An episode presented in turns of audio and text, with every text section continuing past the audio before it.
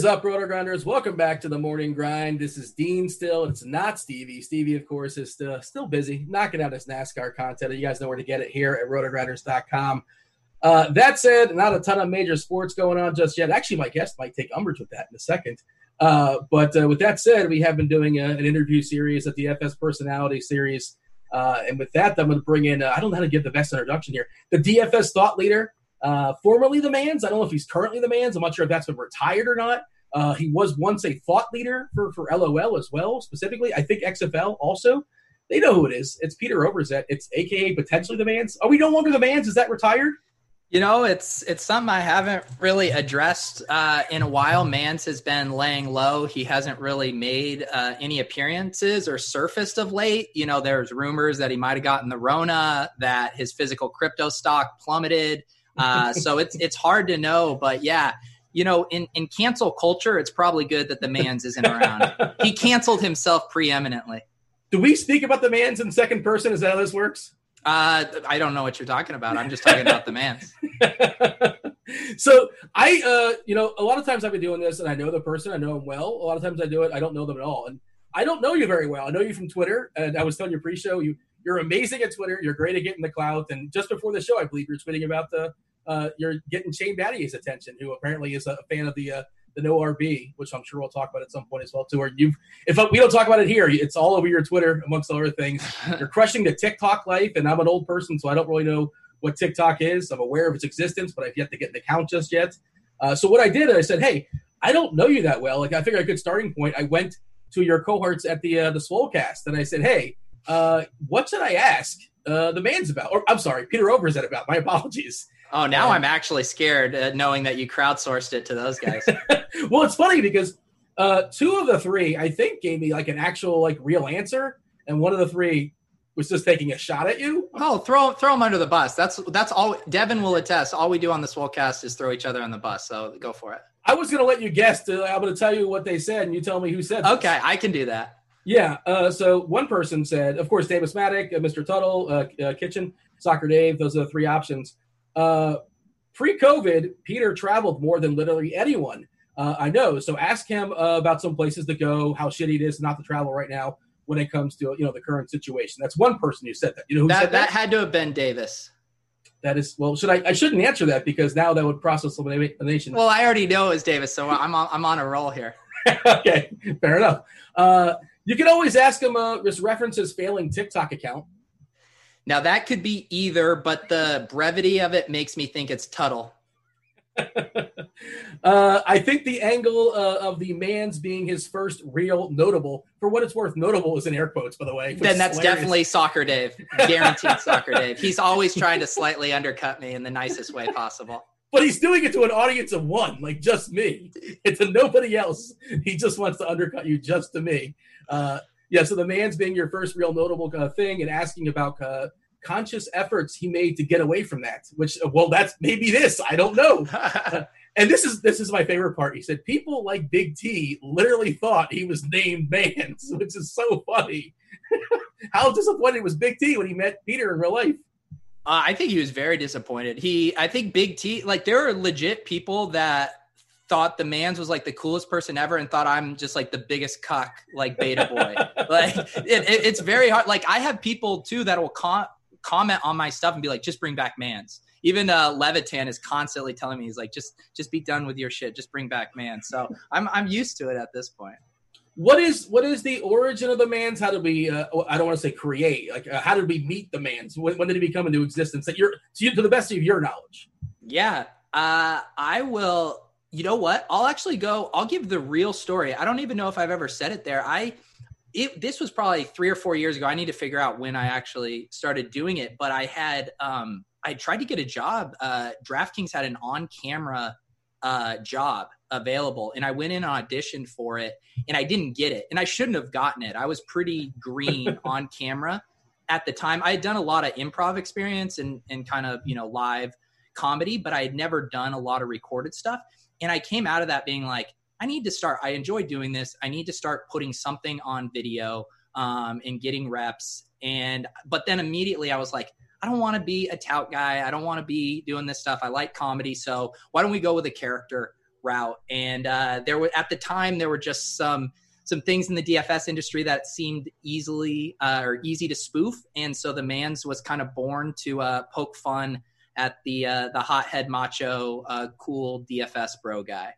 Is that the fantasy football counselor? Did he help inspire he, this? Uh... He was. That's the thing that people people kind of. I started posting about the counselor about a year ago, but I've legit been following him for four or five years, like back before he had even pivoted to going full tout. Back when he just had a brand called Fantasy Frames, where he was selling uh, basically his thing was a, a, frame where the guys who won your team, you got the trading card and you put them in the frame to memorialize your winning season. That was his business before he became the counselor. So yes, it, the counselor was uh, definitely a direct inspiration to the Manz way back when. Who loves fantasy football that much, and who's so proud of their team that they want to make a plaque of their like you know 1990, uh, 2017 championship winning team? They only won because they picked up the guy, the right guy, and you know, they had the right amount of fab left in week 16 or whatever.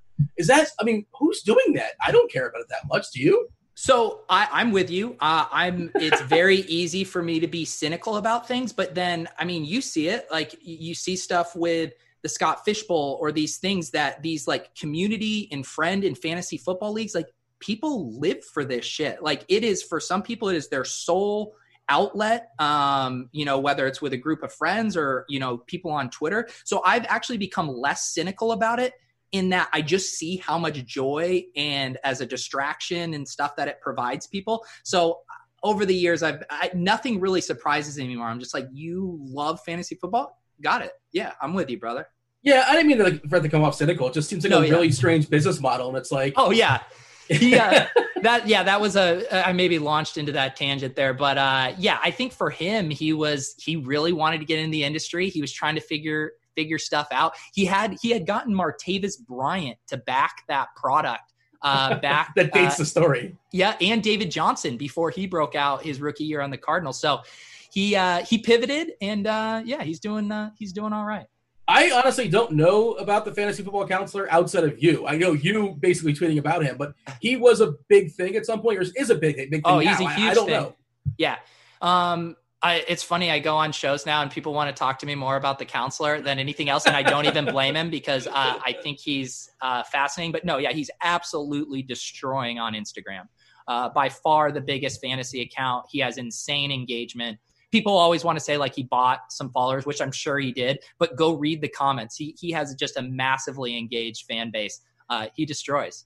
So like, who, who's giving who the rub? Are you giving him the rub, or is he giving you the rub? Or how, is it just kind of goes both ways as far as we're we're buddies. Like I I tag him and stuff. I did an interview with him last year. I I told him like he knows that I post his stuff on Twitter. Um, I think he's smart in that he realizes uh he falls into that camp of there's no such thing as bad publicity. So he, I think he just sees it as if you want to boost me out to everyone on Twitter when I'm not focusing there, go for it.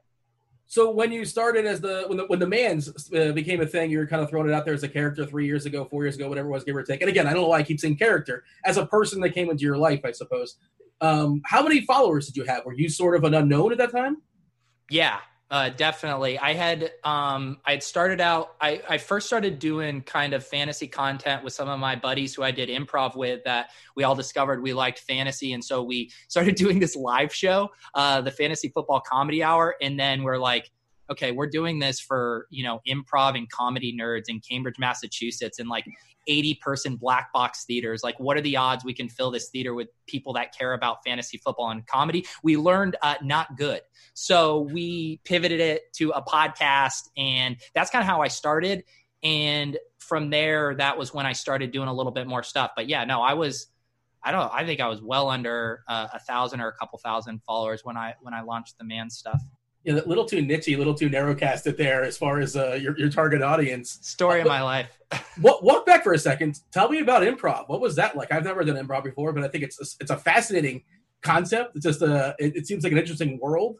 Uh, yeah. Just agree with everything. Yes, and yes, and that, that's what I'm told. At least Michael Scott taught me that. Is that how it works? Yeah, it's funny. I think that mantra gets uh, bastardized a little bit. There's more nuance to it, but it's just that idea of like, I'm not going to automatically shut down your idea.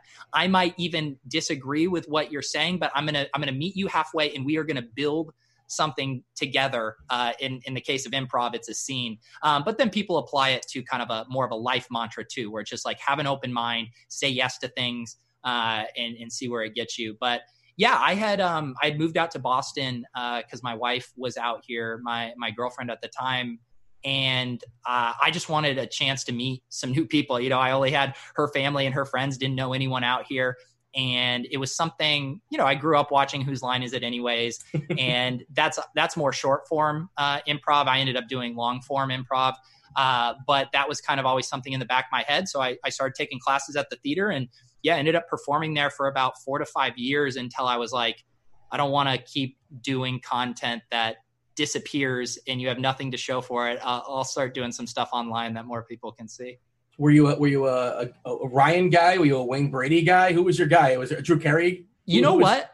It's funny. I I do think I was most blown away by Wayne Brady's talent. Uh, especially the musical stuff. I have, I actually have done a little bit of musical improv, and boy, God, I'm glad there's not any footage of that because I, I can't hit a note to save my life. And so to see Wayne Brady be that quick and still be able to do it on in tune, I was always floored by his improv talent level. Does improv get a bad rap because people sort of kind of besmirch it and it seems really, really hard. It seems like one of those things that most people think they can do, but if they try it, it's probably really, really hard, I imagine. Yeah, I mean to be fair, it probably it probably should get a bad rap because if you've ever gone and seen just like a, a random local improv show, it's either if it's short form, it can be very hacky um, lots of puns and stuff like that. If you see long form and you're not seeing like people who are veterans at it, it's it's horrible to watch. It's like going to a, a an open mic and watching someone who's only been doing stand up for 10 times. Like you feel uncomfortable watching them. So, but I will say, and obviously I'm biased because I've done it, but seeing like the best of the best do long form improv, the people that or most people would be familiar with is like the UCB Core Four, which is like Amy Poehler and Matt Besser, and some of these teams now um, that perform at the UCB. People recognize them now, like Zach Woods from The Office, Thomas Middleditch from Silicon Valley, Ben Schwartz from Parks and Rec. Those guys are some of the most insane, on another level improvisers you will ever see. And when you watch them do it, it, it, truly feels like magic. Where the people in the show after go, no, no, no, that was scripted. They had to have planned it. And you're like, no, no, that's that's the the magic and the beauty of it. I think of Second City as well too in Chicago. And you mentioned Middleditch. He's got a he's got a special on Netflix. I haven't watched it just yet, but I imagine that's something that's right up your alley.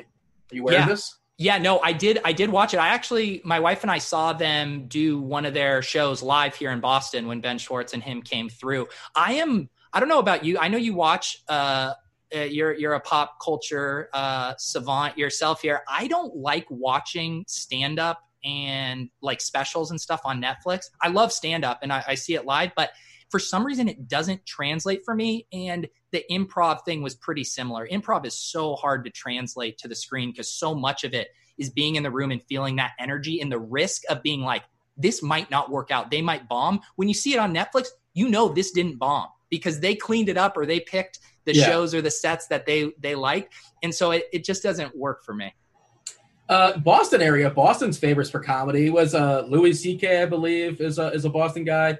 Uh, geez, uh, Bill Burr isn't he a Boston guy as well? Yeah. Stephen Steven Wright uh, was a Boston guy. If you want to go old school, do, yeah. do you see? Uh, I guess not today. have you have you in the who in the past can you recall seeing uh, at a comedy club that you really just kind of stood out for you? Yeah, I mean, I guess I haven't. Uh, I, I have seen Bill Burr shows in Boston. Uh, I've I've seen more kind of contemporary comics that aren't from Boston per se. You know, I've, I I always see John Mulaney when he comes through town. Uh, Hannibal Buress. So there, you know, Boston has a really good scene for for stand up. And yeah, a lot of guys like you mentioned got their start here. There's this famous venue um, above the the Hong Kong uh, in in Cambridge. It's a it's a Chinese restaurant. And above it, there's just this small comedy store um, venue. And a lot of guys that people know today got their start uh, doing shows there while people in the audience ordered scorpion bowls and stuff. So there's some cool Boston comedy mythology around here. It's an interesting, interesting melding. Is there any video of your? You mentioned there's no video of you doing improv. Is there any video of your uh, what you said the DK as far as your uh, you know your audition? Is that out there someplace? No, no, no. That was that was like I went into the studio and I didn't even have any clue for what I was doing. I ended up, I wasn't sure if I was going to have a teleprompter or not. So I was like kind of memorizing like a couple things. It was just a total disaster. Um, but yeah, there's no footage of it that I know of. Um, maybe they have it buried somewhere. And uh, I, I pray to God that I never cross them in a way that they feel like leaking that. So the Manz became a thing. You had about a thousand, or I don't know if it's a thing. It's uh, you introduced the Manz. The Manz was introduced to your world, however you want to say it.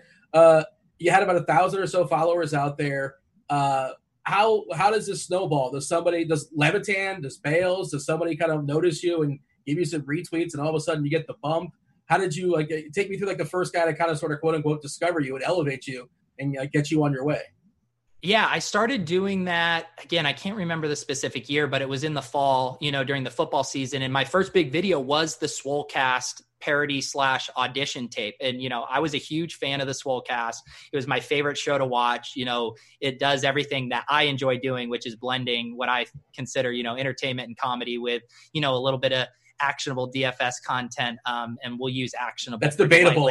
yeah, yeah, very, very loose, especially in our off-season form. But yeah, so I was like, what if I do um, uh, an audition where I basically impersonate uh, all four of them as the Manz, which actually was like hard for in my head because it's like I'm being the Manz and the Manz is impersonating them. Uh, but yeah, that uh, all of those guys really enjoyed that and that was fun and kind of got me on the radar of some more DFS people. But it was really, um, I did, I went out to every year, uh, in the before times, I would go out to Vegas with my college buddies, uh, NFL divisional round weekend, and we just have the same routine where we go and play poker both nights. We post up and watch football um, on Saturday and Sunday. And I said, you know what? I got this Manz character. I've been doing DFS stuff let's do a little bit of world building and I'll play at uh, the poker tables as Manz that night and record like a vlog. And that video ended up blowing up and like the poker world got a hold of it. And so my most successful video right out of the gate was my first poker one. And then that kind of just led to some really interesting opportunities. I started doing videos for a site um, called PokerTube. They sent me out to the World Series of Poker as man, so that was fun. And then I started doing a few Poker Night in America. I was like this.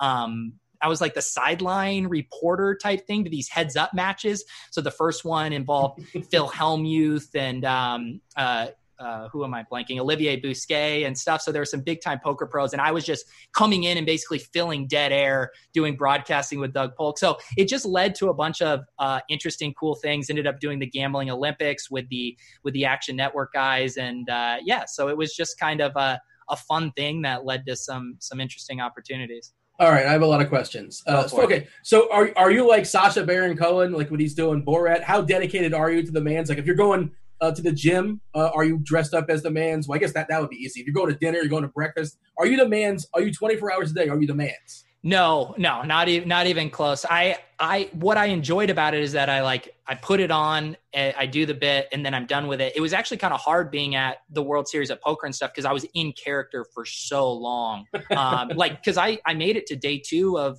of one of the tournaments, and so that was like eight hours at a table just in character.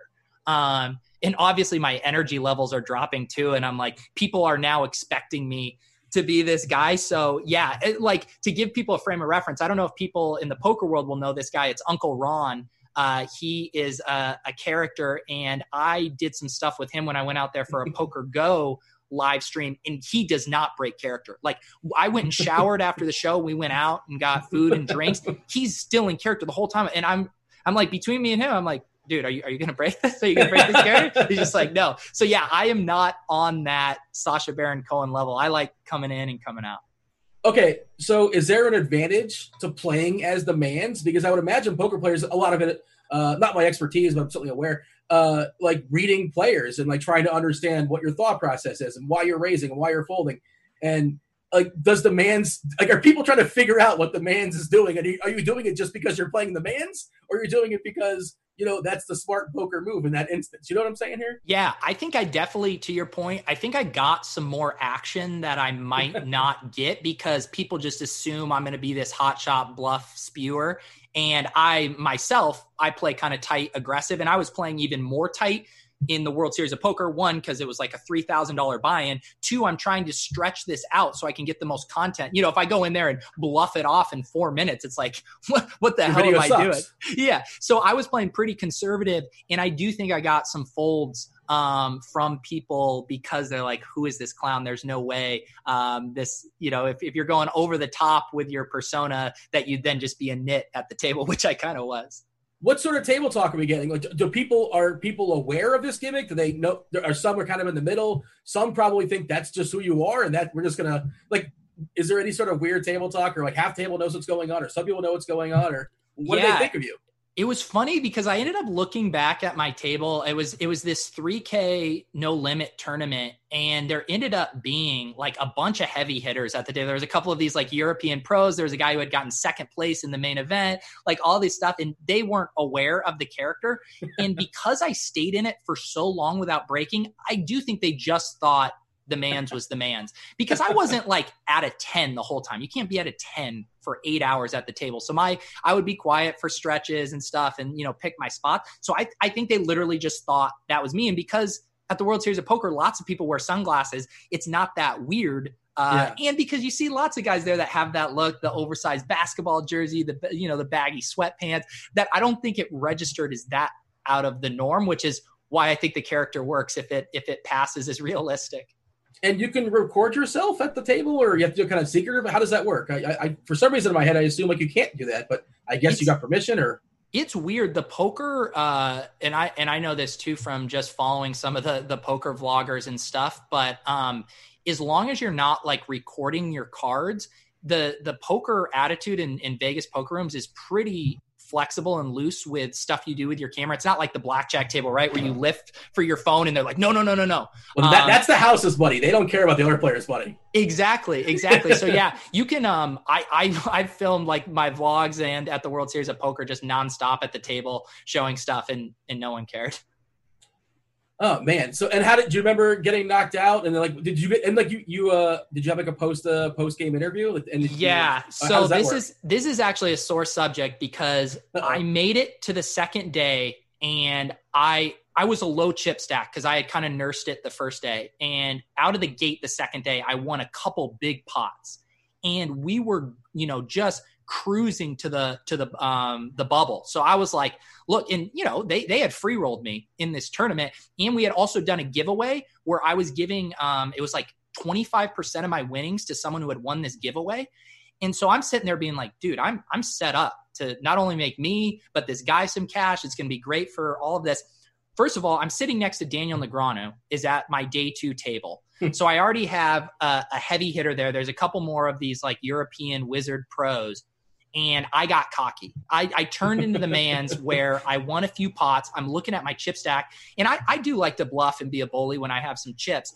And I tried to steamroll this uh, European guy and just everything I know about, okay, his range based on him continuing to call. And I just didn't care. I just kept barreling and barreling into him until I, I basically bluffed off my entire stack, like 20 spots from the bubble. And I was like, what the hell did I just do? So, yeah, that's a big regret. A big regret. It probably made for a good video though. It did. I, I shot a vlog where I walked into the Rio pool fully closed, just like face planted uh, right into it. and when you were doing, you you were saying a silent reporter as well. Uh, did they know when you were interviewing them? Like, the, the, some people had to know, some people didn't know. They're probably like just, you know, just appeasing you, I suppose. Anybody call you out it and say, "Who the hell is this guy?" Or Yeah, any, any sort of memorable interview that stands out to you? Yeah, Matt Glantz, who's a poker player and who had kind of found me to to do that. He he prepped uh, those guys. It was funny though, like a couple of them um, were on board for it. Phil Hellmuth fell into the camp where I just don't think he was able to process like the, the conceptually the idea of a character. He was just like you are you, um, and so. But Phil Phil is such a good sport that he just rolled with it. I did a bit that I don't think ever they recorded it, but it never got released. He was doing a book signing at the the thing because one of his new books had just come out, and I crashed the book signing and was asking people in line if they would rather have the man sign their book instead of Phil Hellmuth. It, he was a legitimately a very good sport about it and, and had fun with it. So yeah, most people. If you let them in on the joke, uh, they're they're more inclined to to have fun with it. Who won that poll? Out of curiosity. The uh, which one? Hellmuth versus the Manz. Like you said, who who was uh, the overwhelming favorite? Who who would people rather have uh, sign their book? You know, uh, he had a big head start considering someone who was willing to wait in line to get a signature was already a big time uh, Phil fan. But I do think I won some people over. oh man, so I kind of sort of so at some point I, I for, in my brain I have you with like Bales and Levitan. Did you sort of? You I guess at the Action Network where you guys kind of sort of uh, cross paths. Yeah, I mean that was just the the gambling Olympics was hosted by them, but yeah, Levitan was one of the first guys that started sharing the man stuff. He was the first um, interview I did in person as the Manz was Levitan. Um, and yeah, he he was a supporter of it early on, and I think I did a couple bits uh, about uh, some Bale stuff as well. So I got on their radar, and then it was uh, Bales had put out something on Twitter where he was like, "I'm interested in doing some, you know, workout athletic props," which, as we know, he's uh, pretty good at. And so I thought, "Oh, this would be a fun opportunity. What if I challenge?" him to something and I, I came up with the idea of the broathlon which was basically a combination of physical activity and drinking and so I challenged him and Levitan. And that spring, we all got together in Philadelphia and had this broathlon where we did a beer mile and all this stuff. So that that's how I got to know those guys. What are the highlights in the broathlon? Anything sort of stand out for you?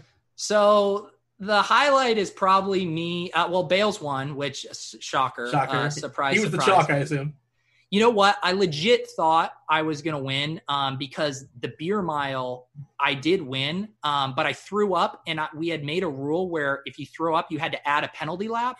So not only did I throw up, but I still beat them with an extra quarter mile lap. Um, but then there were some other things where Bales got me, like the field goal kicking, he was like oddly really good at. And then we also did this two on two football stuff with a quarterback, or receiver, and one of his defense. And so when Levitan was my quarterback, he just hung me out to dry. I think the fix was in. Um, yeah, I'm still a little bitter about it. Even the follow up broathlon, which I also thought I was going to win, uh, CSU Ram won that one. So Manz is 0 2 in events he's created solely for the purpose of him winning said event. I, I, I hesitate to ask about this one, but I'm fascinated by the concept uh, did you create, were you, in what way were you a part of the 6, 12, 18, 24 challenge? Yeah, so I was, I didn't have a huge, And feel free to elaborate on what that is too. yeah, so the 6, 12, 18, 24 was another prop bet the following year that Bales ended up uh, agreeing to, which is you have to decide which of those denominations to apply to miles run, donuts eaten, uh, beers drank, and for a lack of a better term, jack offs.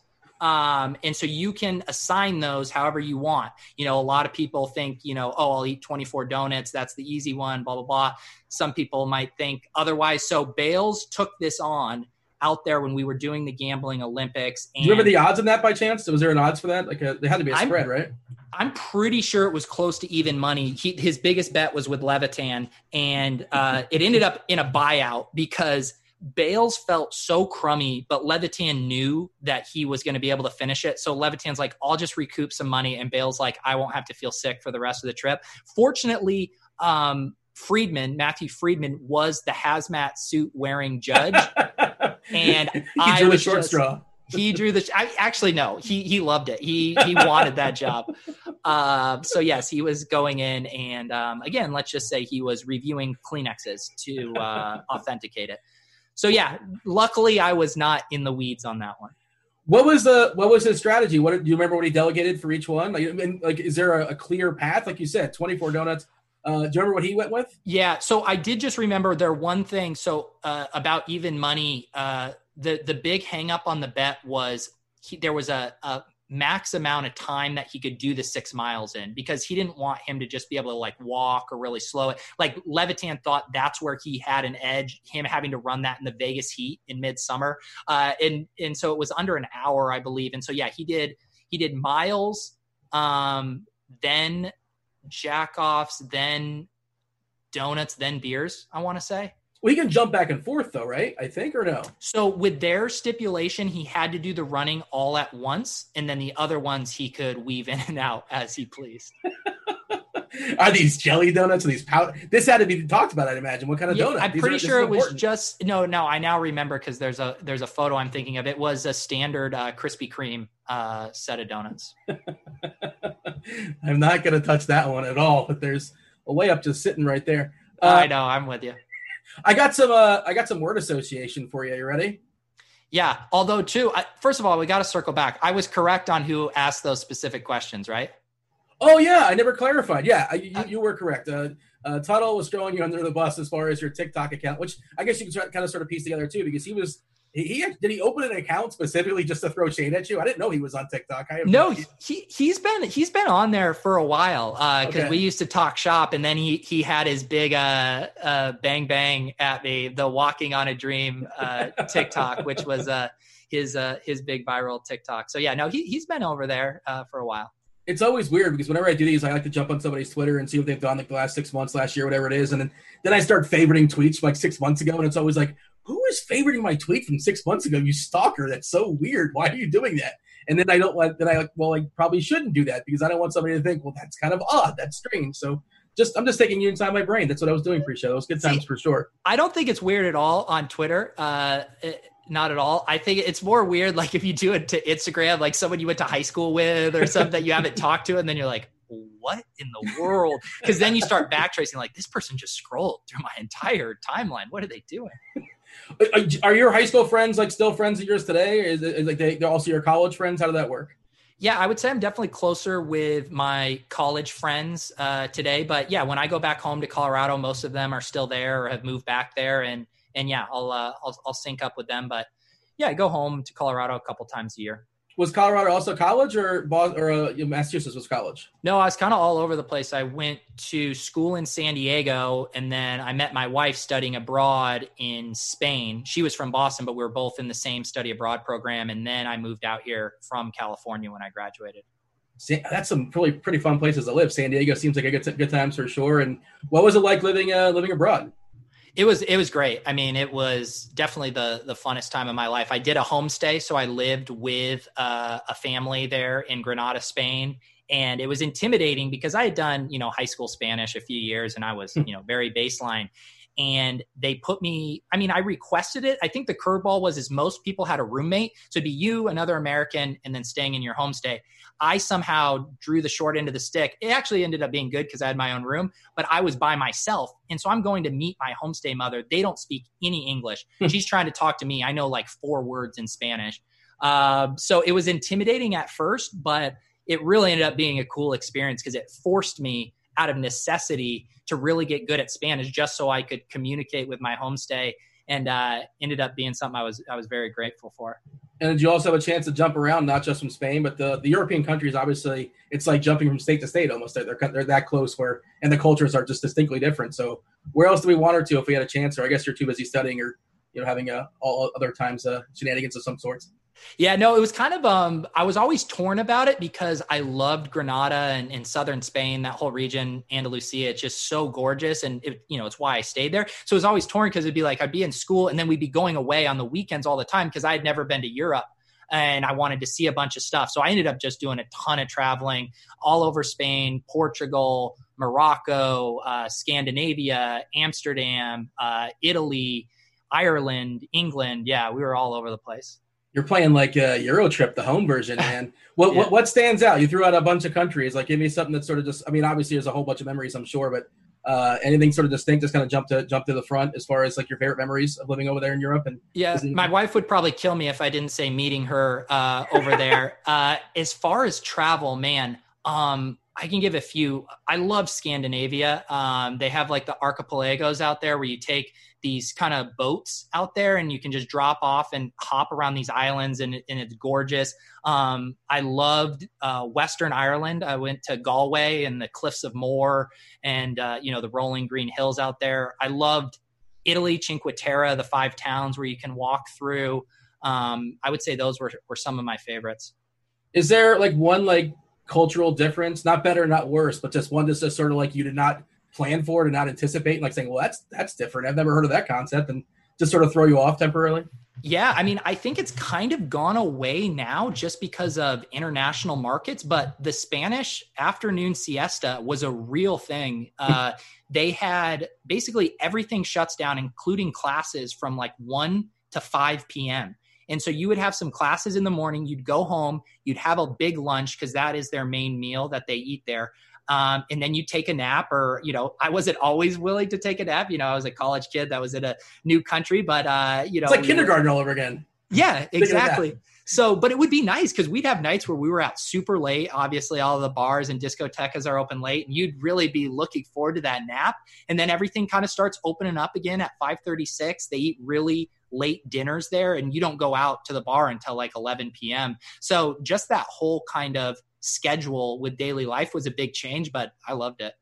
That sounds that sounds like a lot of fun. I, I mean, I'd give it a shot, see what happens. Um, so now I presume you're in some sort of quarantine. Are you are you antsy right now? What, what are we doing? Uh, what, what day are we on? How much you getting out? Obviously, depends on where you're at in the country and yada yada yada. Yeah. But, uh, yeah, no, I'm outside of, of, Boston, and I've definitely been on the uh, conservative side with uh, my risk tolerance and stuff. We've started going um, to see my in-laws a couple times. And again just to you know if we're going to be seeing them i want to be extremely careful. So i've been on lockdown outside of the kind of necessities. And you know i, I assume like everybody you have your good days and bad days. Um, you know there's only a couple things i really miss. It is doing like traveling and trips. Normally the summer i like doing a couple trips. Um, so that's been a bummer. I do miss the gym but kind of making do with some online classes and, and doing stuff um, outdoors and stuff. So that's that's not too bad. And and as as you mentioned before, I've just been doing a ton of shows, uh, a ton of videos, and kind of normally this is my time to decompress, like you know, go all out in the season, take a few months off, recharge the batteries. And that really hasn't been the case because we've just all been at our computers nonstop. So it's been good and bad. I've had er, I've had a lot of fun doing it, but I also uh, need to make sure I don't burn out. Yeah, you're pumping out all sorts of uh, content, of course, for football season coming up, and you're doing LOL content. I'm not sure. Um, have you recently logged in and checked out your RG ranking? Because I don't. You're sitting down. Uh, you went from. Uh, let me see if I have this correct. Oh God, you did the research for this. You were once an esports thought leader. I don't know if you still are. I don't know if the rules are. You have to be in the top X number to be a thought leader. I don't know how you qualify as a board for such things. But you were. I believe you were 44 on the RG rankings at some point. Is it the highest you were? That's the. That's as far back as I got. Yeah, I mean, that's that's pretty damn high. 44 to 50, 44 is impressive. That's good uh, yeah. 59, 70. You dropped to 119. Your current ranking. Oh God! I, again, I'm not here to revoke your status as thought oh, leader. I don't know how you're 224. Oh Let's, God! What's how going the, on? how the mighty have fallen. uh, you're doing a show. I think you're doing content with um uh with with Brick uh, Brian Hooper. Yeah. So is, is what's going on here? You're you're just a ho- I, I imagine he's playing a ton because that guy plays everything. Yeah, he's a beast. Um, yeah, it was. LOL? Is this a thing? I mean, is this something you played beforehand, like on your own? So that the the show is funny because um, we had been messaging, and he was like, "Hey, would you want to do just kind of a weekly show? You know, talk DFS and and also just have fun and stuff." And I was like, "Yeah, this sounds this sounds like a good time." And our, the first night we recorded our show was the Rudy Gobert night, oh. and so the plan was like, you know, we got NBA, we got everything going on. We'll, you know, do a show. So immediately that first night that the tables were flipped on us, I don't even think we had named the show. And so it was like a week later, League of Legends pops up, you know, out of the ashes of coronavirus and quarantine comes League of Legends. We're like, what if we just named the show League of Legends? And the first few shows we pretended like we had been um, League of Legends fans for our entire lives. And uh, so now that's just the name of the show. Uh, but yeah, there was a stretch there for about a month where I was just hardcore grinding League of Legends DFS. So the show essentially had no intent of talking about LL. It just sort of happened organically. Yeah, it was just going to be a general weekly DFS, you know, kind of lifestyle, shoot the shit show, and uh, it just got thrown into uh, League of Legends there for a spell. That that's wild. I had no idea. I was going to say, well, you're first to market with the first LOL show, to my knowledge, at least. But no, it just sort of happened organically. That I guess this is as an LOL show now. Well, they got it was it was funny early on uh, because you know I started joking around uh, about being so good at esports DFS, and some of the original guys in there really took umbrage to that and were were battling me. And then that's where the uh, the bit about Brian and I trying to remove toxicity in the esports space came from because uh, I was receiving legitimately toxic messages uh, from people who who did not think of me as the esports thought leader that I did some people just take themselves a little bit too seriously sometimes. Uh, what's the meanest tweet on that? T- is there what's the meanest tweet you've ever got? Can you think of one or two? Is anything kind of sort of stand out? You know what's the the thing is is if it's if it's like out of left field mean tweet, um, I I legitimately find it funny. The, if you really want to get underneath my skin, you say like you're a hack. This isn't funny like that that's how you you get to me. Uh unfortunately i don't get a ton of those. I'm sure people think it but i don't get a ton. But when people just come to me and are angry that that never upsets me. It, it, it makes me laugh. I mean you found this niche and there's a billion people give or take uh doing dfs or football content and so many sort of sound the same. And then i'm sure like if you if somebody asks you for advice like how do i start? How do i start doing it? And you made it happen. Like you be different. Stand out in some way and you certainly do that. And uh, I would imagine that that's the kind of sort of the advice you'd give to some degree. Yeah, for sure. I, I, think, yeah, you probably get those questions a lot, right? From people who are like, how do I do this? And I am not, I love playing DFS. I, I love using the DFS tools. I love analytic evidence-based content as a, as a consumer of it, but my brain doesn't work like that. I don't think like a tout. I don't want to produce content that a tout does. And so, but I do love this stuff and I like doing comedy and entertainment. So to me, it was just like, you know, what can I do that uh, maybe other people aren't doing that I think I'm I'm good at.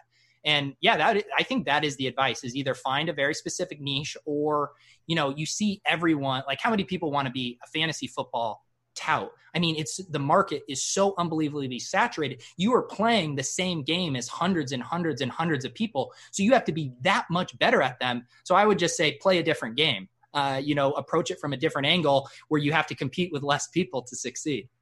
And it kind of walks back to the counselor too. Like the counselor, whatever you may or may not think of his content, it's definitely different, and you remember him, and he stands out.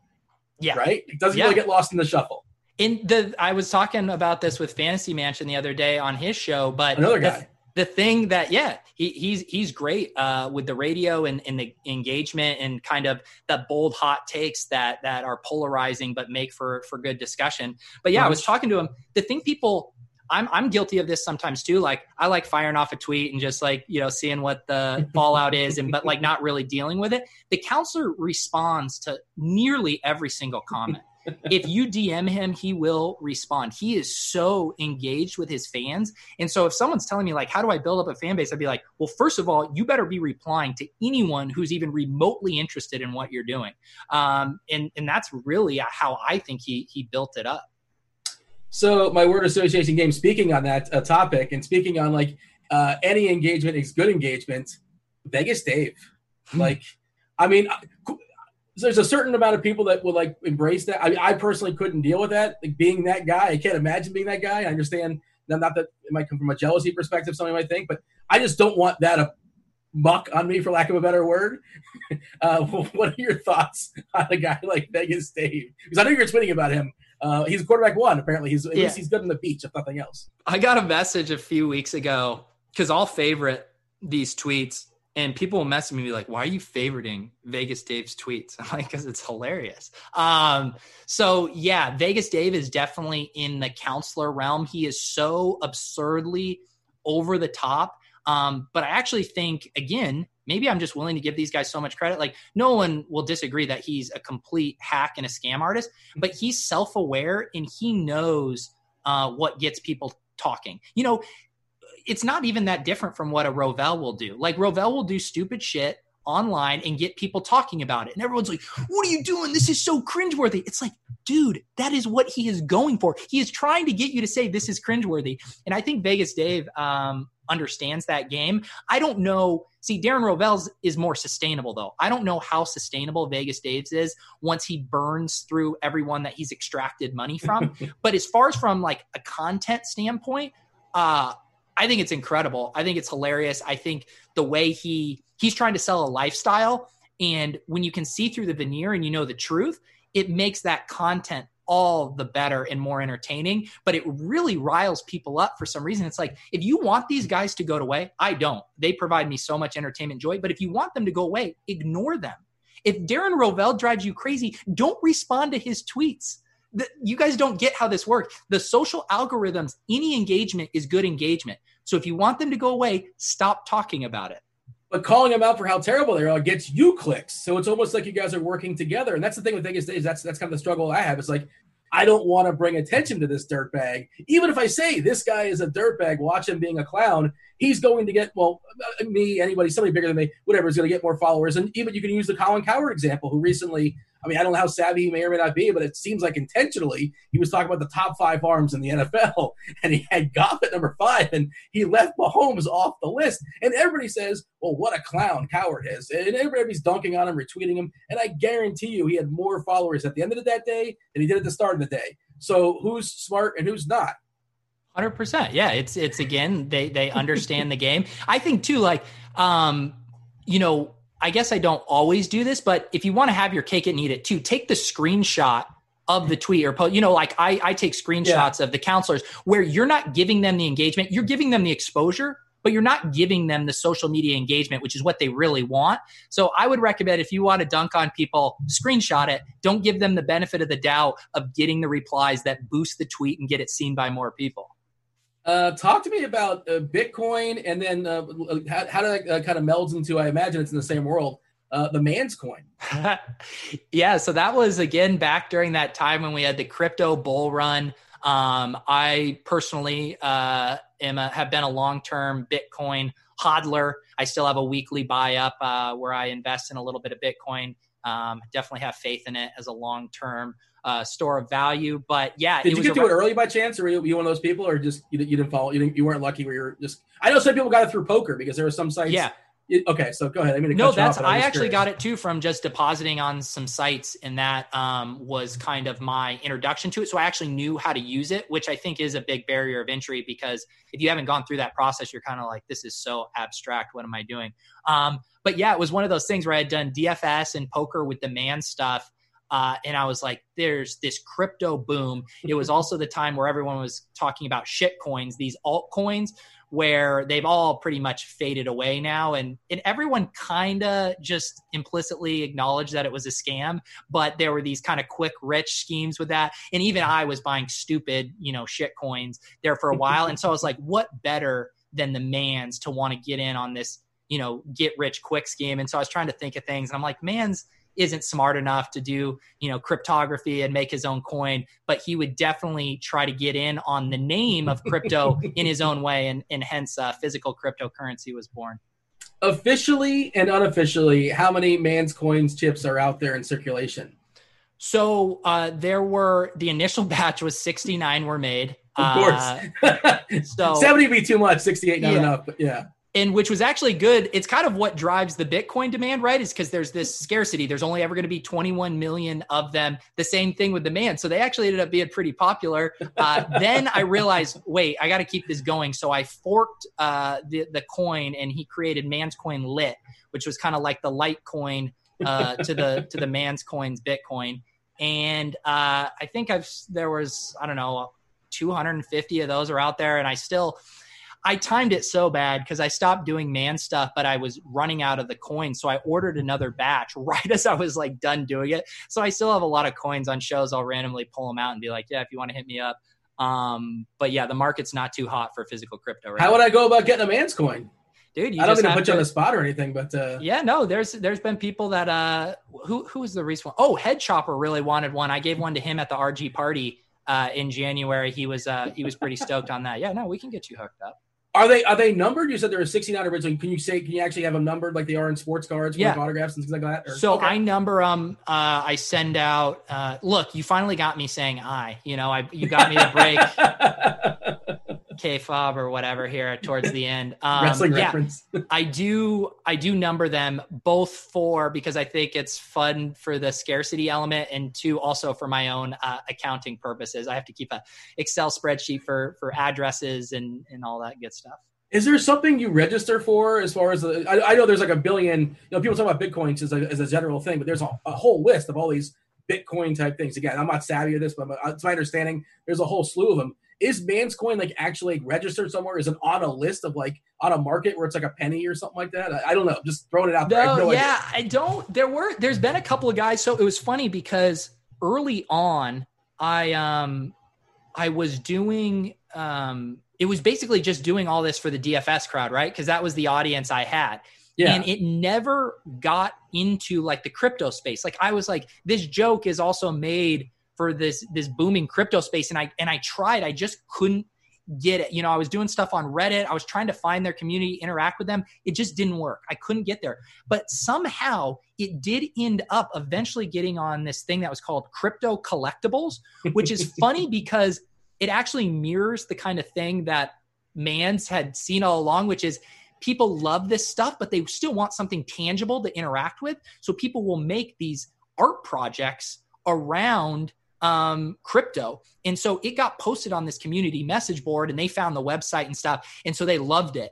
And so I have a group of these guys who will message me. They'll do giveaways with the Manz coins. They'll be like, "Hey, I need another batch of these." And um, I think they're bummed that I'm not still making content, but a lot of the stuff was evergreen. So yeah, it did finally have some uh, crossover appeal. I had one guy for Bitcoin collectibles that made me a Manz quilt. I'll actually get it right now just to show you.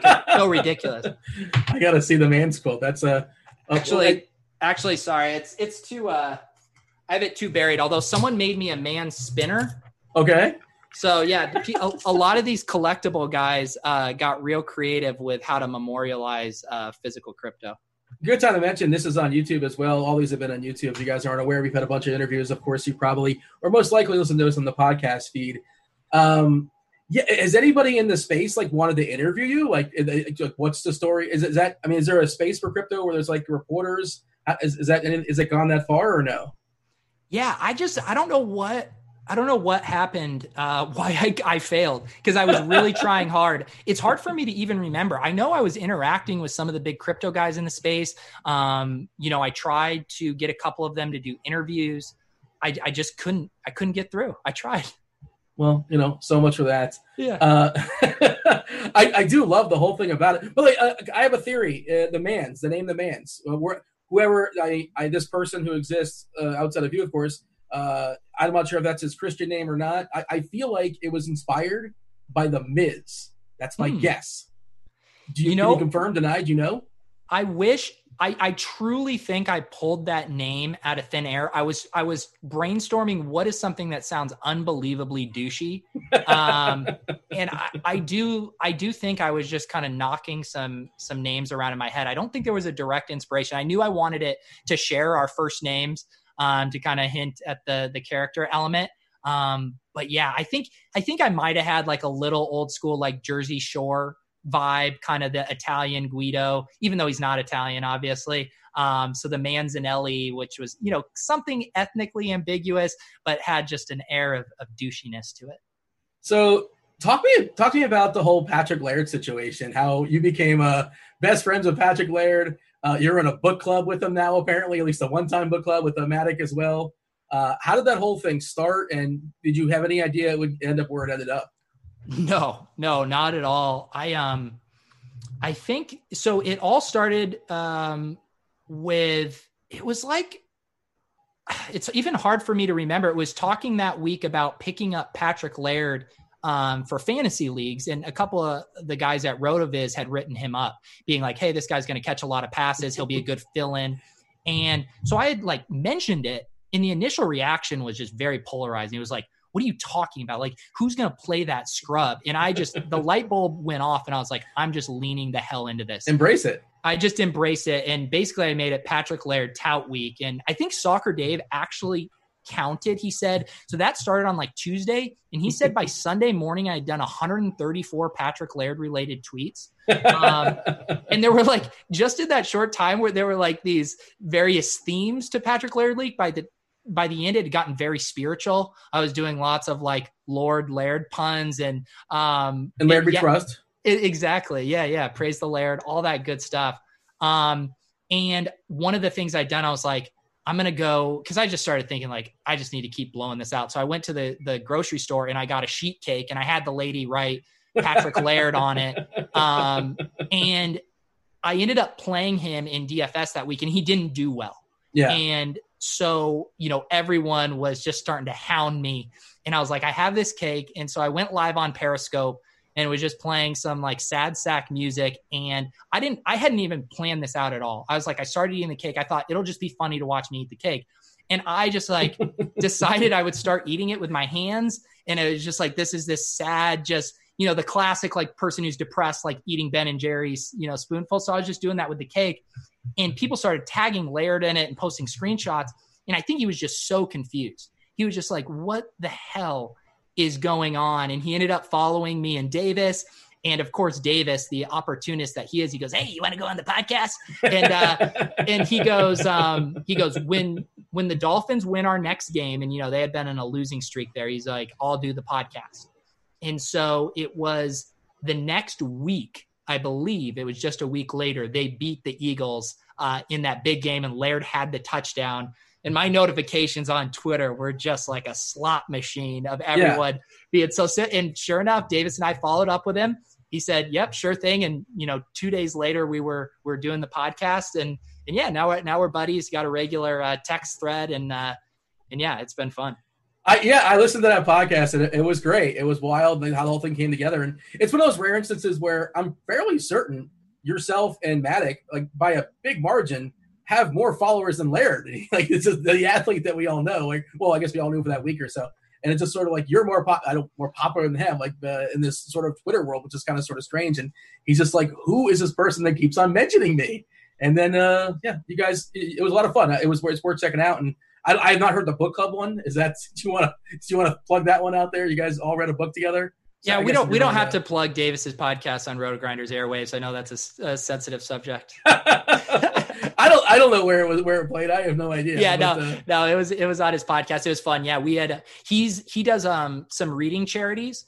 And you know, we knew we wanted to do another podcast. We probably could have just shot the ship. We're like, oh, why don't we just pick a book um, right now and talk about it. Um, it. The timing wasn't great because we had all of the um, kind of political unrest and race wars and everything going on when we recorded, and it hopefully it didn't come across as um, tone deaf or insensitive but he's just a very smart thoughtful guy i mean you hear the phrase like wise beyond his years it's it's absurd how mature he is for his age um, and he's he's just a legitimately really good dude and that was another time as well. Like speaking back to like mean tweets, I'm, I'm sure you got some uh, brushback because people were. I remember this whole time because people were dunking on you and just saying like, you know, you're being dis- disingenuous. Is that the word? I feel like that was the word. You're that was that was one of the hot. That there was there was someone who said disingenuous, and then Silva had one where he goes, I can't believe they were Josh and Laird to the people. So those those will forever be the buzzwords, Joshin and, and disingenuous. How old do you sound when you use the term joshing? I don't know. Someone's not that old, but that just seems like such an old timey word. Yeah, it was the uh, water jug. It was funny too because it, it was like again, you can just you can just ignore it if it's bothering you, but it was like people were threatened of like we're trying to do real DFS analysis, and you guys with your bits are hijacking it. The funniest thing was Davis apparently like almost got fired because they're like all of our subs in chat are asking us, "Do I actually have to play Patrick Laird this week?" well, that's the thing. It's also it's a win-win for you because if he scores a touchdown and he has a big week, like you're the man. You predicted it. That's uh, congratulations. You're awesome. Thank you. And if not, and it, blows up in your face, and it did the first week, I think he was fine, or at least one or two weeks after that. Yeah, doesn't matter. But uh, the point is, like, it, it the whole thing was a bit, and like I guarantee you, from the start of the Patrick Laird quote unquote bit to the end of the bit or in the middle of the bit, you gained more followers, you gained more clout without question. I, I don't know, but I'm going to say that confidently that that no, happened. No, definitely. I, I I think it was I was losing followers during it, but I was gaining them at a faster clip. Uh, but yeah, it, it was a it was a funny period uh, for for people to get uh, so triggered with it, and uh, yeah, I would have dropped it if no one cared, but I just had to keep swerving into the skid. Yeah, uh, it's just sort of wild how that went down, and that, that's kind of sort of how you walk the fine line of like you know with your content, you're you're kind of doing a bit, and you're also kind of like using some analysis. It's a new you know, you, it's up for the listener to figure out which it is, I suppose. Yeah, I mean, it works perfectly. in my in my I definitely do some stuff where I give my real opinion. In my perfect world, I would no one would ever remotely think of me as a tout. They would never tail my picks thinking that I have some kind of expertise.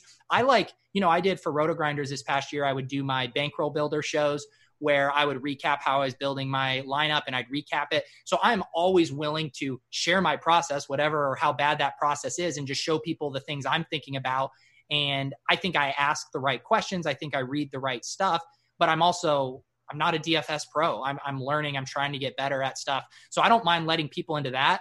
And I'll have my own opinions, but not an opinion that I'll stand by and being like, you should pay me money for this opinion. So, um, yeah, I definitely much prefer being a comedy tout, as Davis and, and Soccer Dave would say, uh, as opposed to a, a real tout. Are, are you a one lineup guy, or do you, you uh, make it a three lineup guy, ten lineup guy? Like, how do you decide which one to pick for that uh for that series you kind of you run? Yeah, you know, I historically had always been um, single entry, three max. You know, just trying not to compete with the MME guys. But this past uh, year, it, even starting with kind of League of Legends and stuff, I've gotten more into mass multi entry. And again, I'm not I'm not maxing the big stuff. I'll I'll play the mini max, the twenty maxes, three maxes, all that stuff. Um, but yeah, I have enjoyed um, making more lineups, you know, not being like having all my chips in one exposure basket, getting to to spread it around a little bit and more sweating a portfolio as opposed to an exact set of guys. How did you get so good at TikTok? See, I don't I don't think uh I am that I think well this was again Mansion was giving me a hard time about this and and so do Tuttle and all of those guys. Like my TikToks don't do well on TikTok.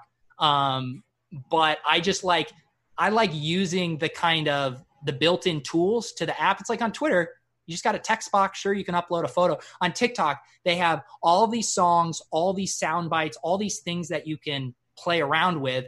And so I'm like, oh, this is just a sandbox for content, and I'll use it to then post on Twitter. Um, and because I'm kind of making inside jokes for Twitter, uh, they just inevitably do so much better there than they do on TikTok.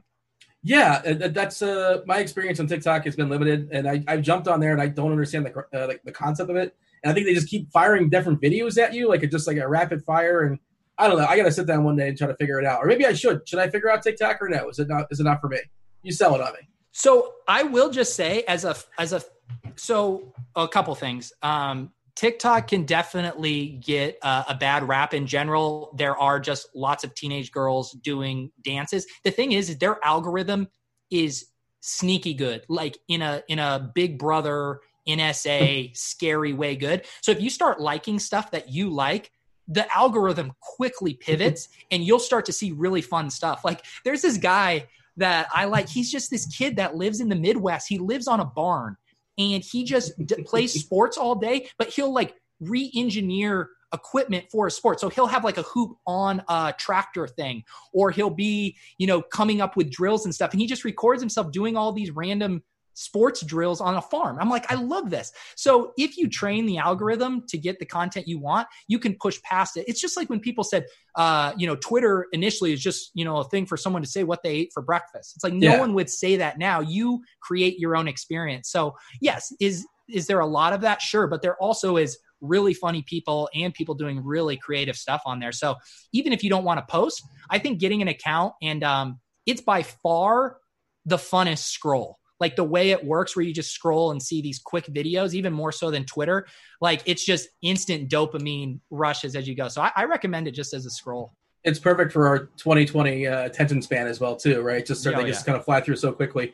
Uh, what is the key what's the key to going viral? Because like i'm sure you've had this experience before where sometimes you think oh this is it. This is the one. This is gonna go nuts. This is gonna blow up. And it gets like five likes or 10 likes or 15 likes or whatever the equivalent of that is on tiktok and then sometimes you just kind of throw it out there. I'll just throw it out there and see how it does. And I don't think much of it. And then it just completely blows up on you. You ever have that situation where it kind of works both ways, where you don't see it coming, and sometimes you're like, well, wait a second, why why was this totally ignored?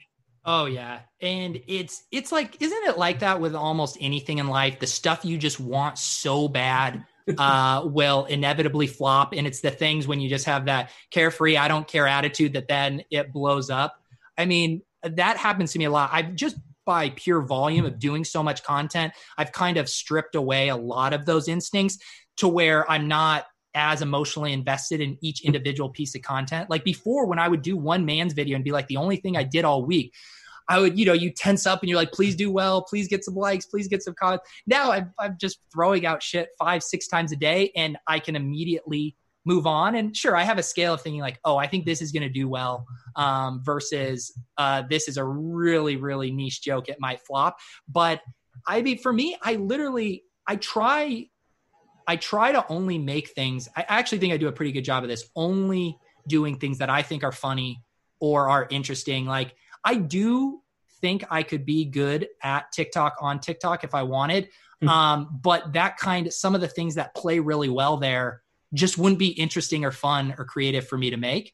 Um, so yeah, I don't know. I love all the inside baseball DFS stuff and and uh, inside jokes. So I don't know. That's that's what I enjoy doing. So that's what I what I make shooters shoot. You got that the uh, J.R. Smith, like Nick Young, swaggy uh, sort of mentality. Uh, you mentioned baseball. I don't. I only know you from football. Like you're also a baseball guy to some degree. No, I, I have never. I've actually. I don't even know if I've ever made uh, okay an MLB DFS lineup before. Yeah.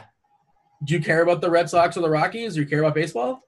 So I had uh, growing up, I was a big Rockies fan. I mean, they started in '93 as an expansion team. We had the Blake Street Bombers. So as a kid, you know, Galarraga, um, you Larry know, Walker. yeah, Larry Walker. Dante we had Bichette. Dante Bichette. Yep, the big cat, or that's a uh, Galarraga. But yeah, so those guys were fun. Uh, I got into it then, and then I did have a little resurgence when I was in college, 2008, when the Rockies made that run to the World Series Rocktober, where they were just destroying souls, but then they ran into the buzz saw of the Red Sox and got swept. So I did get caught up in it then. I still enjoy, you know, some playoff baseball, uh, some of those playing games, trying to get a wild card spot. That stuff's super fun to me. But um, yeah, I just um, I guess I am one of those uh, millennials who um, gets a little bored by the game uh, and, and, don't enjoy it as but much. As basketball? You care about the the Celtics, the Nuggets, just the NBA in general? Is that your thing, or not so much? So, so I like I like the NBA, um, but you know, in general,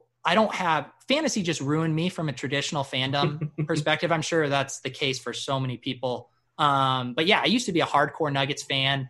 Uh, especially again, it was uh, 2009 when they made it to the Western Conference Finals against Kobe and uh, it seemed like we had a chance. And then they uh, they took us out in Denver in Game Six. I was at that game. So the funny thing is, is I went to school in San Diego, and there were so many Lakers fans and so many Chargers fans that it actually reinvigorated my fandom because I was like, no, I like the Nuggets, I like the Broncos.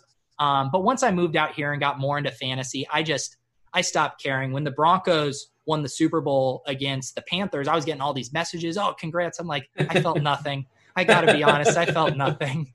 Are you a Melo truther? You mentioned the, the, the Melo was in that team, I assume, back in 2009. Yeah, I was never a Melo uh, truther. I mean, I was stoked when we when we drafted him, just because you know he was kind of the one B with LeBron in that draft. But uh, I was always I was a little bit of a purist, where I was like, I didn't appreciate at the time just the pure shooting prowess, and I was like, come on, move the ball, let's get some other guys involved. I don't want it sticking here on the elbow while you do 19 jab steps. So I was more of a a Chauncey Billups guy. You know, I like my Chris Andersen, some Birdman in there, maybe a little Earl Boykin novelty, uh, five foot five guy. Never a huge Melo guy.